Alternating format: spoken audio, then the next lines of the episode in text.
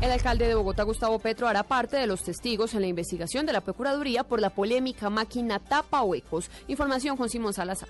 La Procuraduría General de la Nación aceptó la petición de la defensa de María Gilma Gómez Sánchez, exdirectora general de la Unidad de Mantenimiento Vial de Bogotá, de escuchar la declaración del alcalde Gustavo Petro dentro del juicio disciplinario que se adelanta en su contra por las presuntas irregularidades en el contrato de la polémica máquina tapahuecos que superó los 11 mil millones de pesos. El mandatario distrital informará detalladamente sobre el polémico contrato, así como del funcionamiento de la máquina y de lo que significaría para la ciudad su funcionamiento. Cabe recordar que la Procuraduría investiga a Gómez Sánchez porque suscribió directamente el contrato sin verificar previamente la evaluación efectuada, pues al parecer el proponente no cumplió con la experiencia específica exigida. Dicho contrato se realizó de manera directa porque se concibió bajo la modalidad de ciencia y tecnología cuando, de acuerdo con lo que dice la Procuraduría, requería inminentemente de un proceso de licitación pública. Simón Salazar, Blue Radio.